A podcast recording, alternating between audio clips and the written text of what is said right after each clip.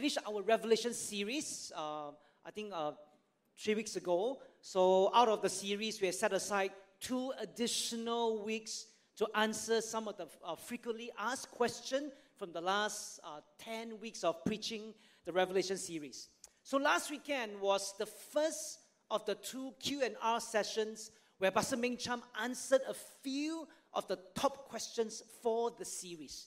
This week will be the last Q&R session, and after that, we are done with Revelation. So today, I will attempt to answer the remaining popular questions among Gracians, especially those who have sent in their questions to us. And let's look at one of them right now, which is on the topic of rapture. Say with me, rapture. Now, let me show you right now two representative questions of the many questions that we have received on the rapture. Let me show you the first one right now. Now, the first one says this most believe in the rapture before the great tribulation. Some believe all Christians have to go through it. Let me go through the revel, uh, go through the uh, go through a tribulation as the final test. So this person is asking, what is the ultimate verse? That means what is that one verse in the Bible to prove that rapture will happen before the great tribulation? Question one. Question number two is this. Uh, this, this is what uh, we have received from Gracians. The, the second uh, representative question is this How come there is no mention of the rapture of the church? I'm referring to the pre tribulation rapture in this case? Is this an eschatology, eschatology or end time? The word eschatology means end time. Is this an end time teaching that the church subscribes to? Well, to fully understand the issue of the rapture, let me begin with the concept and the definition of the rapture. Now, if you were to study the Bible, the concept of the rapture is found in this one key verse in First Thessalonians chapter 4, verse 16 to 17. First Thessalonians chapter 4, verse 16 to 17. It says this in verse 16 For the Lord Himself will descend from heaven with a cry of command, with the voice of an archangel, and with the sound of the trumpet of God, and the dead in Christ will rise first. Then we who are alive, who are left, will be caught up together with them in the clouds to meet the Lord in the air, and so we will always be with the Lord. Now, this passage in 1 Thessalonians 4 shows that the rapture is an end time event where believers are caught up in the sky with the Lord. Now, therefore, we can define the rapture as, as the event where believers, both dead or alive, will be caught up in the clouds to meet our Lord Jesus before his second coming. Now, this concept of, of rapture was popularized in the last two decades by the fictional book Left Behind written by Tim LaHaye. Now, how many of you have read this book before? Or have seen this book before? Okay, some of you may have. Uh, it's called the Left Behind series, right? Written by Tim LaHaye. Now, let me say that this is a fictional book, right? It's a fictional book. It's written in a story form, and I would highly encourage believers to be careful not to take everything wholesale from this fictional book, all right? Please study the Bible to get the accurate facts and don't take this fictional book as the Bible. Can somebody say amen? amen. Now, according to the Bible, now, coming back to the Bible, uh, let's go beyond, let's go uh, away from this book, right? This uh, called uh, the, um, the Left Behind series. Uh, let me, moving from there, according to the Bible, there is a, or a the rapture in the end time. Yes, there is. There is this event called the rapture. The question is this, church when does the rapture happen? Now, this question can only be answered depending on which end time system you believe in. Some people believe that the rapture can occur just before the Great Tribulation. Some believe that it can happen during the tribulation. And others believe it will happen at the end of the tribulation period. So, for us, the Assemblies of God movement, which Grace Assembly is part of, so the, the, the entire Assemblies of God movement believes that the rapture occurs just before the Great Tribulation starts. This also means that believers will not undergo the Great Tribulation and will be exempted from the wrath of God in the end time. So, this pre tribulation rapture is part of the dispensationalism end time system. It's a big word I know, it's called dispensationalism end time system. Now, dispensationalism was popularized in the 1830s. 1830s, I remember this, 1830s, by this guy called John Nelson Darby. He believed that revelation should be interpreted literally. So, with this assumption, John Darby devised an end time system that propagates the pre tribulation rapture. Now, there are other end time systems that place the rapture at the midpoint of the tribulation and some at the end point. And as I mentioned earlier, which end time system you believe will determine then when the rapture happens in theory. So, with the definition of rapture explained, let me go back right now to the, to the part of the question where he asks whether there is one ultimate verse that proves that rapture will take place before the Great Tribulation. So let me say this right now. There is no single Bible verse that says that rapture will take place just before the Great Tribulation. You cannot find a single verse that states that. You will need to place different verses, various verses together to support this possibility. So the pre trib rapture is part of the end time system worldview of John Darby's dispensational theory or dispensationalism theory. So it is not a matter of right or wrong to hold this view. It is simply one of the many views of end time. Now, whether you hold on to the pre trip rapture or the post trip rapture, whatever, whatever view you hold, post trip, pre trip rapture, my advice for all of us is please, please make the trip. Please make the trip. Regardless of which view you hold on to, you can only be on the rapture trip if you have believing loyalty in Jesus Christ. Please don't forget that. Christ Jesus is the only way to experience the rapture. Now, coming back right now to the questions asked. And one of the questions raised was why? Why is it that we did not mention the rapture during our Revelation series? Now, the answer is very easy, very straightforward. The, the answer is this the book of Revelation does not have any verse that mentions the concept of rapture as described in First Thessalonians chapter 4. So when we exegeted the book of Revelation, we unpacked it without using any end time system. We, we, we didn't want to use any end time system to, to exegete the book of Revelation. It was an exegetical approach that we use in unpacking Revelation. And given the many Old Testament imageries and metaphors used in Revelation, we wanted to keep Revelation the way that the first century believers would understand it from the Old Testament perspective.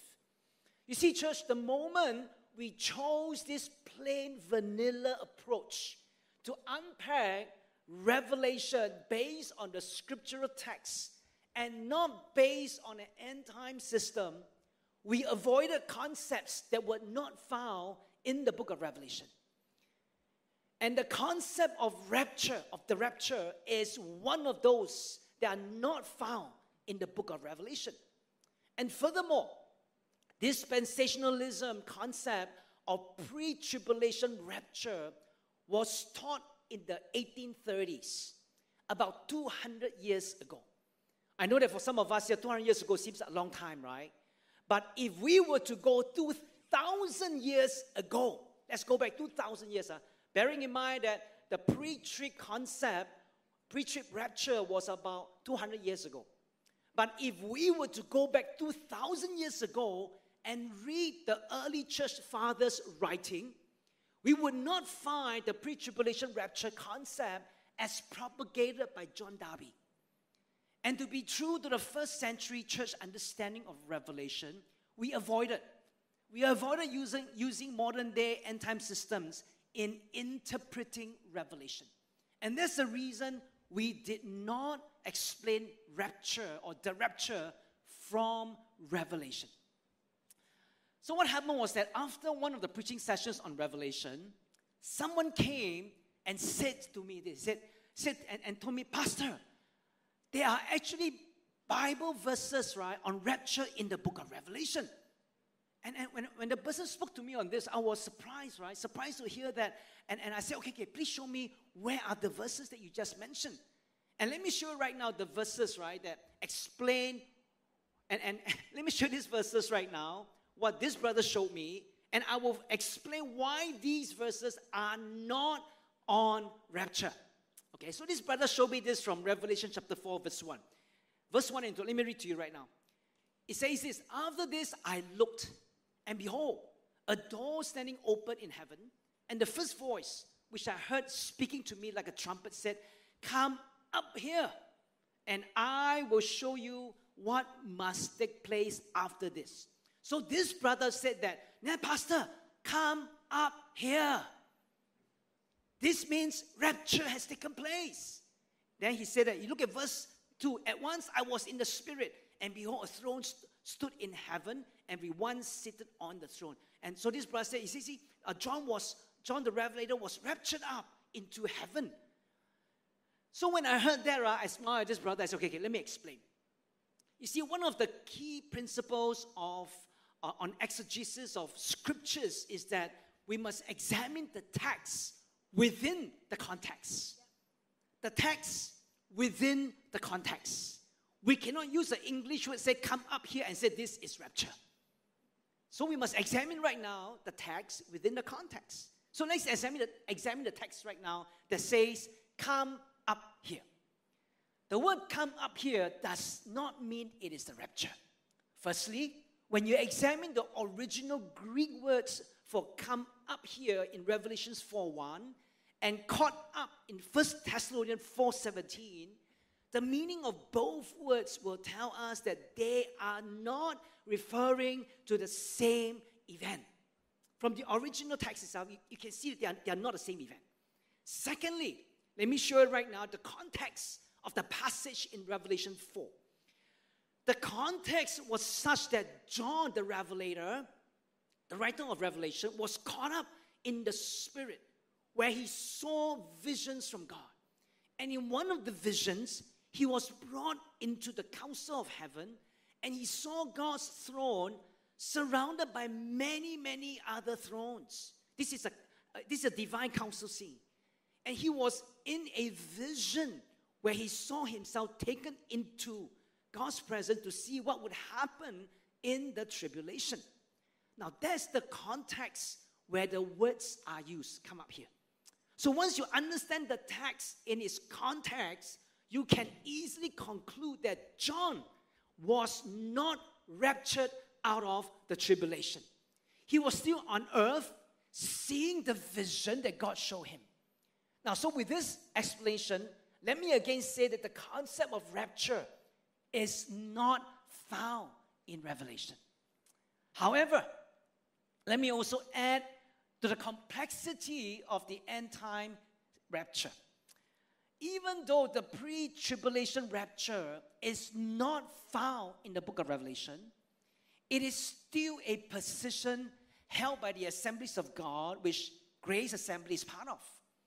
There are verses outside of Revelation that support a pre tribulation rapture, but we will not be taking time to go through them.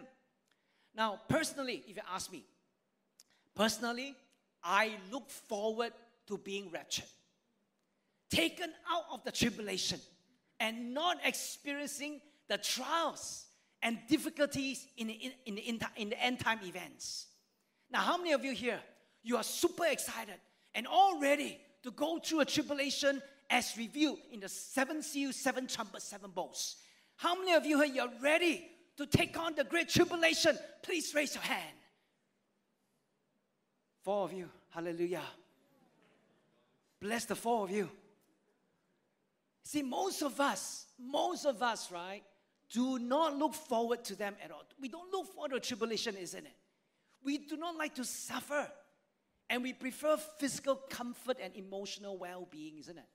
See, the moment pre tribulation rapture happens, hallelujah, we are free from the tribulation. Free. Escape totally. But, but, but, we must be ready that if the pre tribulation rapture does not occur, we must go through the tribulation with the assurance that God is in absolute control of the world and our lives. Can somebody say amen? amen. Do not be shocked or lose your faith in the Bible when you go through the tribulation without the rapture first taking place. You see, church, there are many, many end time systems postulating what can happen in the future. If the pre tribulation rapture happens, praise God. But if it does not happen, we will still praise God because God's word has already prepared us for the tribulation. More importantly, be steady. Be steady and know that the Bible has prepared us for the worst case scenario. The book of Revelation was written to the believers in the seven churches in Asia Minor. And they were told to persevere through the tribulation and be ready for what would come. And we have also seen from God's word that God will protect his people through the tribulation. So tell neighbor on your left and right, tell neighbor that right now, God is in control. Our God is in control. Now, some of you may be thinking, say, Pastor, after I hear you say so much, right? My question is this, Pastor, does this uncertainty of the rapture disturb you? Does it disturb me? Well, it used to disturb me, but not anymore. Why? Let me explain. The uncertainty does not disturb me because I choose today to major in what is very, very certain in God's word. I major what is, what is very certain. God's word tells me that Christ will return, and that's a certainty. How and when will Christ return? Ah, now that's something we need to hang loosely because of the many metaphors used in Revelation. God's word tells us that there will be tribulations. And that's a certainty, right? As seen in the seven seals, the seven trumpets, and the seven bowls. That one for sure, 包家 one, sure come. But how the seven seals, the seven trumpets, and the seven bowls are executed, now we need to hold that loosely and not be overly rigid over their sequence. You see, God's word tells us that there will be the rapture. Now, that's a certainty based on First Thessalonians chapter 4. But, church, we must not be destabilized in our faith when it does not happen in our own timeline. You understand? It will happen, but not in accordance to your timeline. And therefore, let's focus on events that are certain and hang loose on details that are uncertain. Therefore, as believers today, we can hope. We can hope for the best to experience pre tribulation rapture. But we must be equally ready to persevere through the tribulation when we see the intensification of the end time events around us. So tell a neighbor on your left and right, tell them right now Hope for the best, but be ready for the worst. Hope for the best, but be ready for the worst. This was exactly how I felt this week when I went with my youngest son to pick up his PSLE result. Hope for the best, but I was prepared for the worst. Hallelujah. As I mentioned earlier, I hope, I really hope, right? I hope that we will all experience the pre tribulation rapture. But we must be prepared to go through tribulation if the rapture comes later. Now, some of us, we are uncomfortable with the idea that God will allow us to go through tribulation. The big question is this, and this was also asked by some Gracians. They said, Why will God allow us to go through the tribulation? Why? Pastor, why is it God would allow us to go through tribulation? I'm a Christian there. God's, I'm a God's, I'm, I'm part of God's kingdom. I'm God's child, you know. Why is it that God allow me to go through that?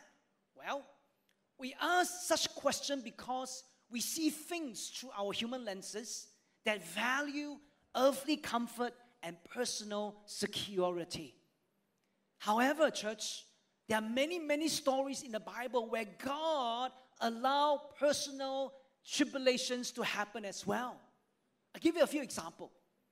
God allowed Moses to go through a personal tribulation of running away into the wilderness for 40 years after killing an Egyptian. God allowed Jacob, allowed Jacob to go through a personal tribulation of losing his health, his wealth, and his children. And number three, God allowed the nation of Israel to go through a national tribulation when they became slaves in Egypt for 400 years. Later, God even allowed Israel to go through tribulation when the entire nation was exiled out of their land by the Assyrians and the Babylonians.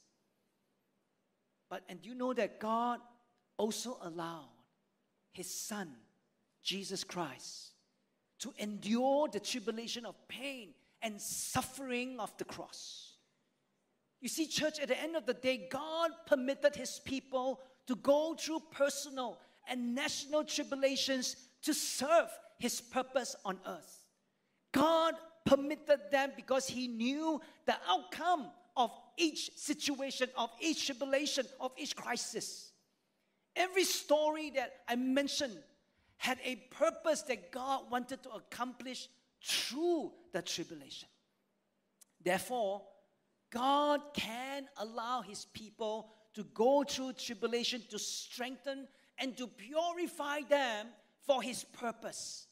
And, church, we must not be afraid to let God use every situation to prepare us for His coming.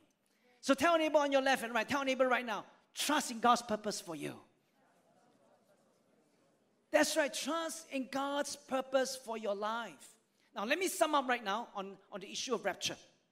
Let me sum it up by saying this. Firstly, Revelation does not mention the concept of rapture or concept of the rapture, but it is found in First Thessalonians chapter 4, verse 17. Secondly, we hope for pre-tribulation rapture. We all hope for it. That's the best situation. But we must be ready to persevere through the tribulation if it does not happen. All right, so remember this. This is a principle that I want to leave all of you so you are aware. If ever, if ever you, are, you doubted the word of God, come back and revisit this, especially on, on the whole concept of tribulation and rapture. So, with the explanation of the rapture, let me now move on to another issue that I touch on in sermon number nine on the book of deeds and the book of life. The book of deeds, the books of deeds, and the book of life.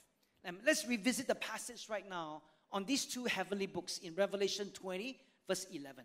It says this Then I saw a great white throne and him who was seated on it, and from his presence, earth and sky fled away, and no place was found for them. And I saw the dead, great and small, standing before the throne, and books were opened. Then another book was opened, which is the book of life. First of all, there were books were opened, book, the books of deeds. And another book was opened, which is the book of life. And the dead were judged by what was written in the books, according to what they had done. And if anyone's name was not found written in the book of life, he was thrown into the lake of fire. Now, if you remember in sermon number nine, I explained that there are two categories of books found in this passage the book of deeds, the books of deeds, and the book of life. These heavenly books were used to judge the dead, those who believe in Christ, and those who didn't. And scholars believe that the heavenly books were metaphors to describe God's memory of everyone's life on earth. Essentially, the books tells us that God is omniscient, where He knows everything that happens in our lives. Now, these heavenly books serve two primary purposes. Number one, to account for the deeds of everyone on earth. And number two, to contain the names of those loyal, loyal and devoted to Jesus Christ. Now, I want to revisit these heavenly books right now because of my conversation with some Gracians who were disturbed by the books of deeds. Now, they were disturbed because there seemed to be a contradiction between the books of deeds and the book of life. Okay, so you see what happened is this. If the final outcome at, at the judgment day, if the final outcome on judgment day is for the book of life to separate those with Christ and those who are thrown into a lake of fire, are believers still judged by the books of deeds? Are believers still judged by the books of deeds? Now, in the case of a pre believer, we know that the books of deeds will judge him because his name is not written in the book of life. We know that. We explain that. And we know from the Bible that if one's, if, if one's name is not written in the book of life, he will be eternally separated from Christ. The books of deeds will probably justify the outcome because this person's name is not written in the book of life. So, what about the case of a believer? Well, for a believer, his records will also be found in both the books of deeds and the book of life. Why? Because it shows about it shows God's omniscient, God's all-knowing nature of our life. So God knows everything. So what's the point then? What's the point of having his record in the books of deeds since his name is already in the book of life? Well, very simple. The book of life shows the names of those who are loyal and devoted to God. Now, how many of you here you're loyal and devoted to God? How many of you? Ten of you, hallelujah. One more time. How many of you are devoted and loyal to Jesus Christ? Come on. A lot more now. Thank you. Now we are clear. We are clear that one's entry, right, into God's eternal purpose is based solely on the book of life, as, as explained by Pastor Ming Cham last weekend.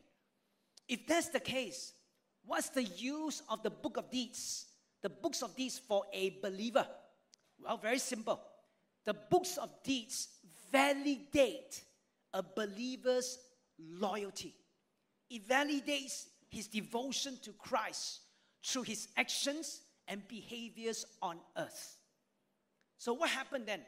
What happens if a believer fails to live up to God's standard? And this happens, right, to all of us when we sin against God because of our anger, because of our frustration, or because of lack of self control, because that day we, we didn't pray enough, we didn't read God's word, or something happened in our life that we just sin against God, right? That happens. So, will God use a believer's human fallenness found in the books of deeds against him and then remove his name from the book of life?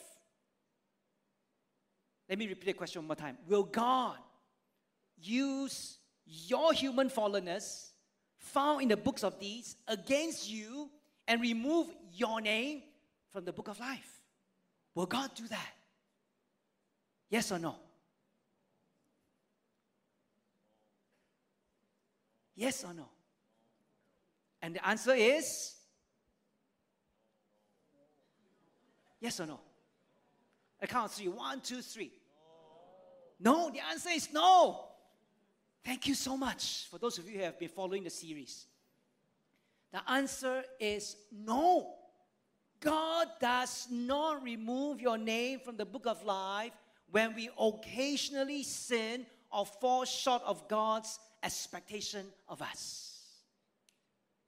Can somebody say, hang Why? Church, because very simple. Salvation is solely by God's grace through faith in Jesus Christ. Salvation is solely by God's grace through faith in Jesus Christ. And there is nothing we can do to earn God's salvation for us. It is solely by grace through faith. Say with me right now grace through faith. Your name is written in the book of life solely by the grace of God through faith in Christ Jesus. And here's the truth, church, and I want you to listen carefully. What we cannot earn in human effort, that means salvation, right? What we cannot earn in human effort, we will not lose through human failures. One more time. What we cannot earn in human effort, we will not lose through human failures. If we cannot earn salvation through human effort, we will not lose salvation through human failings. Our human weakness or weaknesses cannot remove our names from the book of life.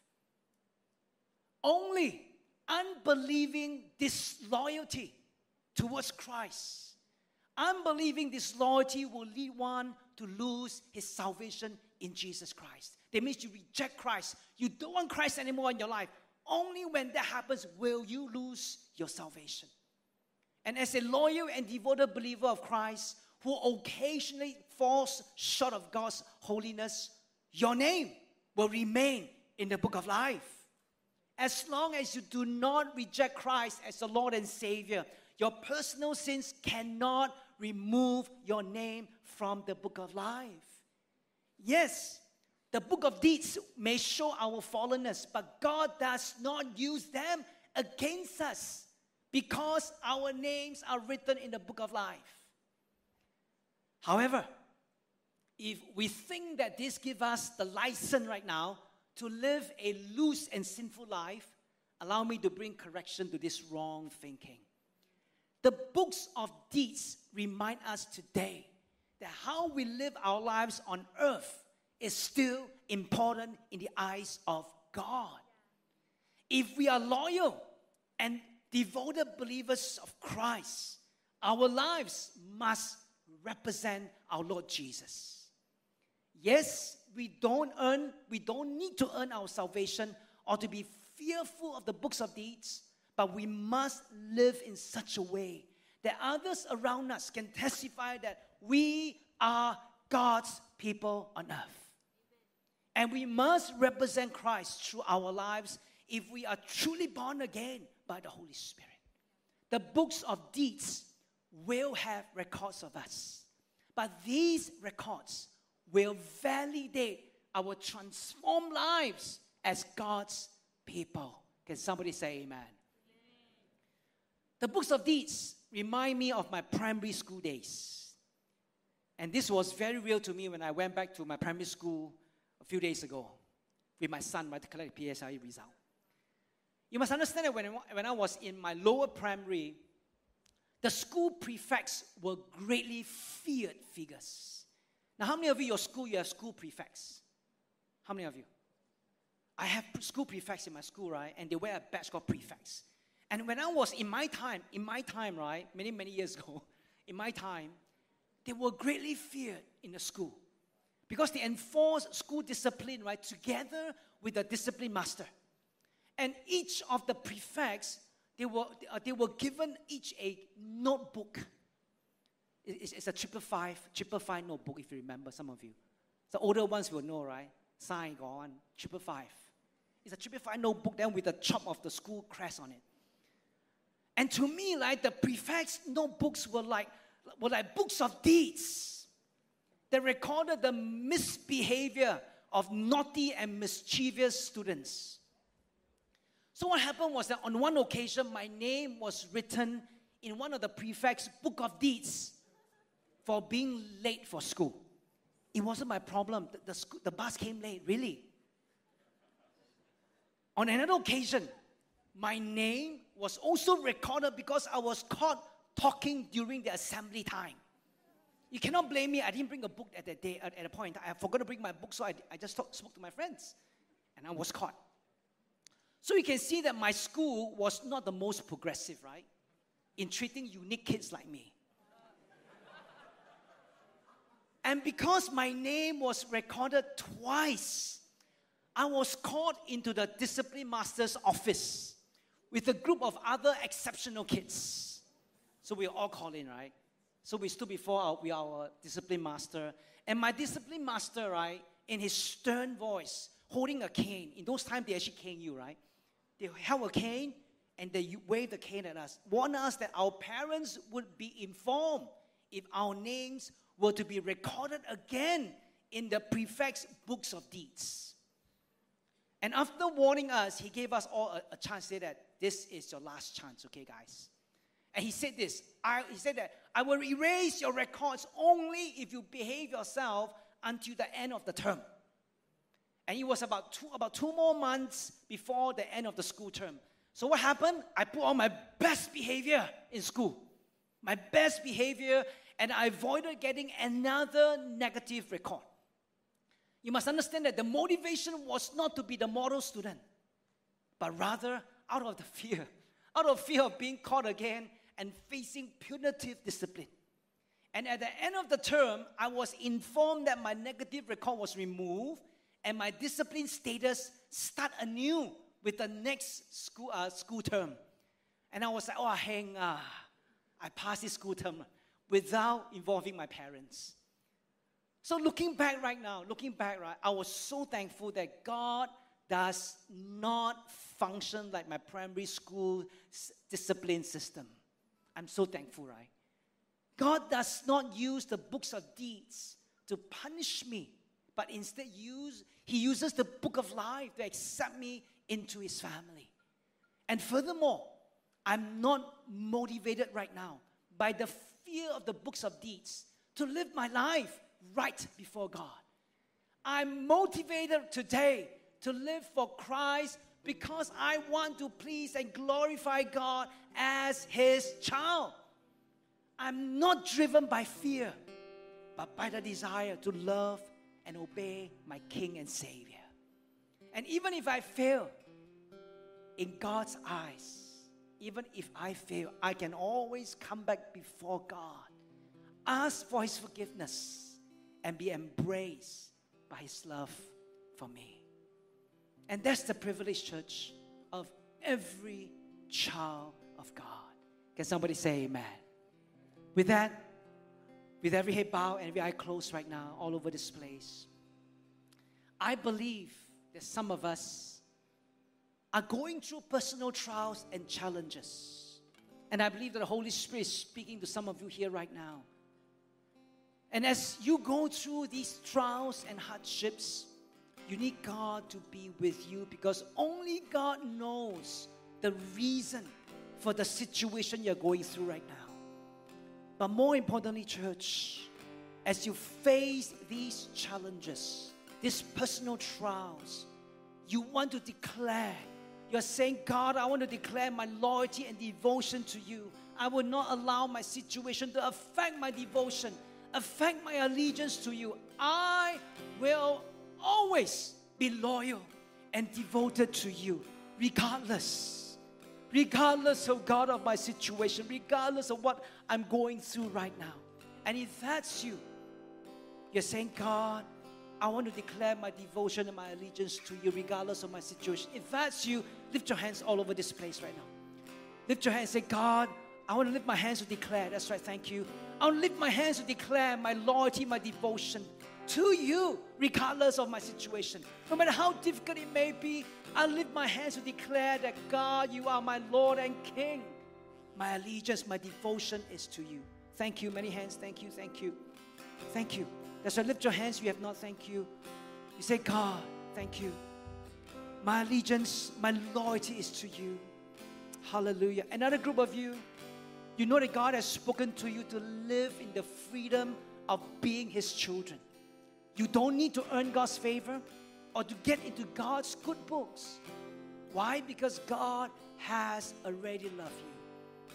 Yes, you may feel that you're not good enough at times, not good enough for God, not good enough to be His, his son, His daughter. Hey, but I want you to know that God loves you. God loves you as you are in your weakness. Even if you have failed Him, God's love for you has not changed. As long as you are loyal, you are devoted to Jesus Christ. And today you say, God, I want to live in the freedom of Christ's love for me. God, I, God, yes, God, I don't need to earn your love for me because you have already loved me. And today you're saying, God, restore me and fill me with your love afresh and anew again. God, restore me and let your love fill me afresh and anew as your child, as your son, as your daughter. If that's you, lift your hands all over this place right now. Thank you, thank you. That's why lift your hands to Him. Thank you. You say, God, re- restore me as your son and daughter. Thank you. God, I know I, I, I'm never good enough, but I know you love me. You accept me. If that's you, lift your hands to Him. As, in response to God's love for you, say, God, thank you for your love. I raise my hand right now, God, refresh and renew me. If that's you, lift your hands right now. Thank you. That's right. Thank you. Thank you. Thank you. Church, would you stand with me all over this place right now? Stand with me all over this place. I want to open the altars right now. And before you go today, I'm going to pray with you. Because I sense that God wants to touch some of you before you go.